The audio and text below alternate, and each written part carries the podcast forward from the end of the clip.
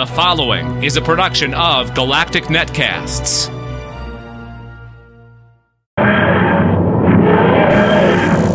Just like you, Galactic Netcast has bills to pay.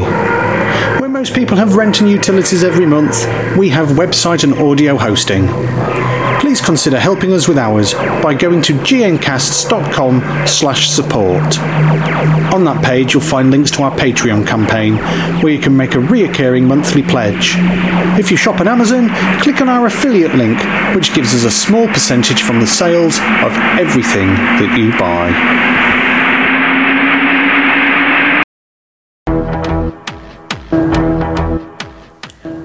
And welcome to another episode of Who Knew in Review. I'm sure you know by now, but we're a member of the Galactic Netcast podcasting family. Let's go on to the news. Now, Doctor Who Series 10 is now filming, as we all know, and Steven Moffat wants it to feel like a brand new show. Now, this is only a tiny little news update, but a rather interesting one. Cultbox has caught wind of a brief snippet from the next issue of Doctor Who magazine, and it does sound like Steven Moffat wants to change things up significantly for Series 10. I want it to feel like episode 1 of a brand new show, the Moff explained. He then added, I want to leave it just as it's all beginning. Are we going to have a change? Are things going to be t- taken up a notch? Is it going to be more sci fi? Is it going to be earthbound? Are we going to see Unit return? Well, I don't know yet, but as soon as I do, I'll let you know. Now, this episode is all about directors and producers, and we've just heard from one of the producers. So let's look at writers and directors. Ah, yes, Bill Anderson, a newcomer to Doctor Who, will be helming an episode. It has been confirmed on the online CV of new companion actress Pearl Mackie. Anderson's previously directed episodes of Spooks, Lewis, Taggart, DCI Banks, and Mr. Selfridge. I don't know any of those shows whatsoever. I'm sure he's very good. He's most likely working on season 10's second block of filming, which will comprise episodes written by Dr. Foster creator Mike Bartlett and Face the Raven writer Sarah Dollard. In other directorial news, rumours continue to float around suggesting that Peter Jackson could direct an episode of Doctor Who this year. And it's all thanks to that video which was, you know, last year when Peter was in Australia and visited him. Now, I, I want this to happen, but I think little pinch of salt. Let, let's just cool our jets here. I mean, we also know that Lawrence Gough of Misfits and the uh, and the Aliens is directing Doctor Who series ten, episode one, after helming the promo clip that introduced Pearl Mackie. So we're getting a new writers, new directors, new feel to the show. Oh, it's all change. Real, S- Real SFX has tweeted a video of the TARDIS being blown up. The tweet simply reads, Kaboom! we can safely say that we have the best job ever. Now, the detailed model is sat on a green screen with green screen backdrop. Now, they've confirmed it's not for Series 10. But who believes anything on social media these days? Are we getting a Doctor Who film from the writers and directors of Tintin? Could this be the long awaited Peter Jackson involvement? Nah, probably not. If it happens, I will eat my scarf all 16 foot of it. So, I've been asked to ask you a question, so let's lift off in the TARDIS and drop the theme. Can you tell me what two things you like about Who Knew in Review? Anything. It could be the dashing good looks of the host, the quality of the news items. Also, if you could take a moment can you tell me anything that you would like to change? We continually want to grow here at Galactic Netcasts. Your input is absolutely value to help us do that.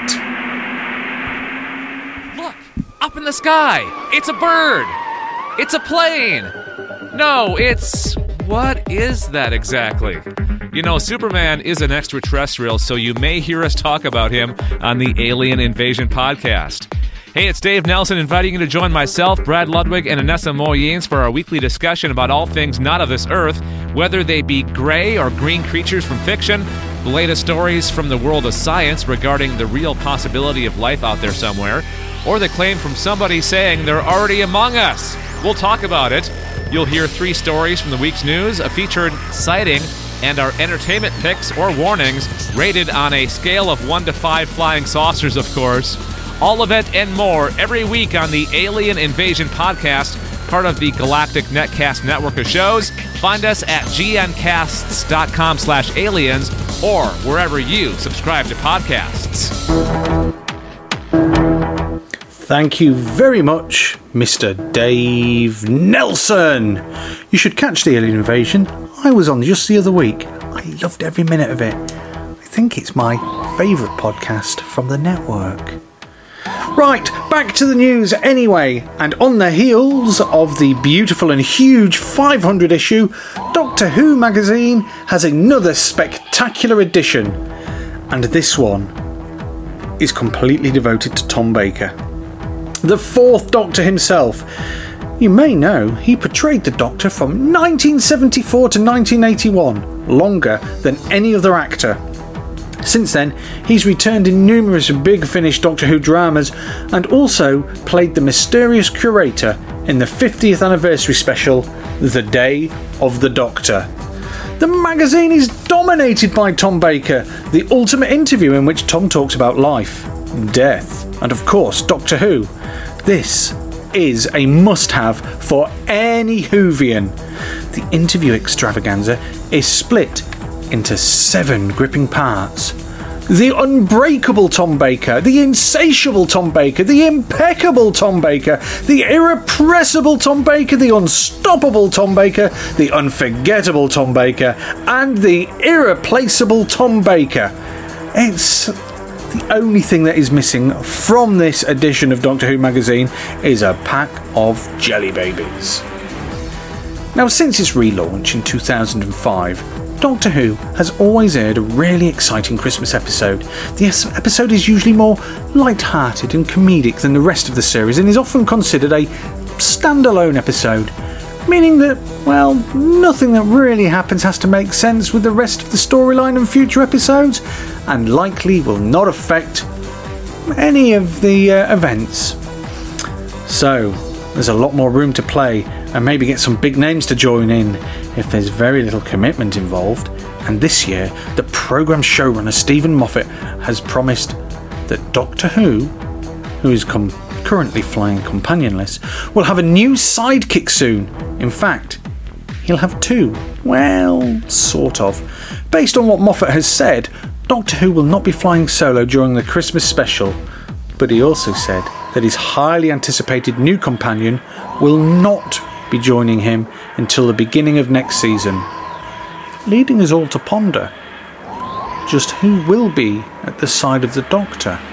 Now, it would have been easy to suggest that this would have been Nardole as we saw last Christmas, but he's been seen filming with Pearl Mackie. So, just what is going on? Last week, I'm sure you remember, I highlighted Dr. Bruce Bardis. This week, I thought it's probably time for something smarter. It's only a Vortex Minute Manipulator. Ah, the Vortex Manipulator, a handy wrist mounted time travel device favoured by a certain dashing Captain Jack, and also used in times of need by anyone who's, well, mislaid their TARDIS. The main drawback with Vortex Manipulators, of course, is they don't exactly, well, they don't exist in real life. But how about if you gutted the Vortex manipulator, took the innards of a smartwatch, added a Raspberry Pi computer board, and used your genius electronics microsurgery skills to wire them into the VM? Vortex manipulator. Well, then you'd have a wrist mounted vortex manipulator, which, while it wouldn't quite be able to transport you through time, would certainly contain a pretty powerful computer, pretty graphics, and a fair bit of functionality. Now that's the sort of thing that I want to wear. You too, huh? Well, I've included a few show notes, and I'm think I'm I think I'm right in saying that the chap who invented it has got a YouTube clip that you could watch and maybe learn how to do it yourself.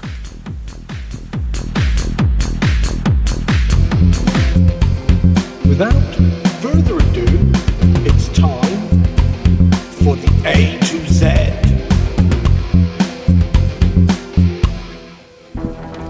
Now, back to the A to Z. This is a feature which I actually really enjoy compiling because it reminds me of all the fantastic monsters that we have had on Doctor Who. We're still only on C. And C this week is for Cult. The Cult of Skaro. You might remember these from the episode Army of Ghosts. Their planet of origin is Skaro. Now, when I get round to doing the A to Z of planets, I realise that saying Skaro may be a bit misleading. Is it Skaro that the Doctor blew up? Is it New Skaro? I mean, it's all a bit Time Wars, so we'll just stick with Skaro for now and the technology that these chaps have, as well as the usual Dalek armaments, which we will get to when we get to part D in the A to Z, is the Genesis Ark. The Cult of Skaro were assigned the task of furthering the Dalek cause through the development of new and unorthodox ideas and strategies. Dalek Sec claimed that it was created to imagine new ways of survival. Their willingness to adopt alien modes of thought was demonstrated by the fact that they had individual names, a concept that most Daleks find abhorrent. Led by Sec, the Black Dalek, they answered to no one, not even the Dalek Emperor, although they still revered him. The cult of Skaro were at first just four ordinary Daleks. Dalek Sec was a commander of the 7th Incursion Squad sent to wipe out the remnants of the Mechonoids, which they succeeded in doing. Dalek Caan was an attack squad leader of the 13th Assault Group. Dalek Thay was the commandant of Station Alpha, the most secret Dalek research facility, and Dalek Jast was a force leader of the Outer Rim Defensive Battalion. After doing this, all four of them were promoted to become the Cult of Skaro. They were given their names, making them some of the only Daleks with names, and Dalek Sec was chosen as their leader. Throughout the Time War, they disappeared in a void sphere, endlessly searching, waiting, thinking.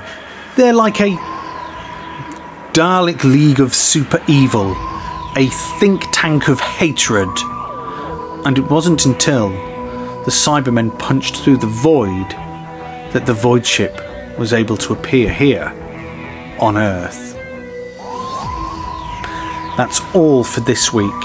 Now I know we haven't had much in the way of filming news, and I suspect that is because out of the blocks they are filming, they have gone inside to film sets as soon as they start filming outside again, and my friends have started taking photos, then I think I will. Uh, I think I will report it here.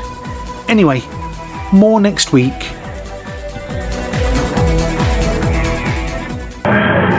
You can keep on top of what Who Knew in Review is up to by following Galactic Netcasts on Twitter, by liking our Facebook page, or subscribing to our YouTube channel. We also have accounts on some other social media platforms. Just search for Galactic Netcasts or click on the corresponding logos at the top right of our main webpage at gncasts.com. You can support all that Galactic Netcast does by making a monthly reoccurring pledge at patreon.com slash galacticnetcasts. Your $1, $3 or $5 every month help us pay for operating costs such as web and audio hosting. The best part is, at every level of giving, you will get a bonus content that other listeners won't have access to. Again, if you want to contribute, go to patreon.com slash galacticnetcasts. For more on this podcast, including show notes, contact info, and more, go to gncasts.com slash TARDIS. You can subscribe to this podcast by going to gncasts.com slash subscribe or search for us on iTunes, Stitcher, Google Play Music, or anywhere fine podcasts are offered.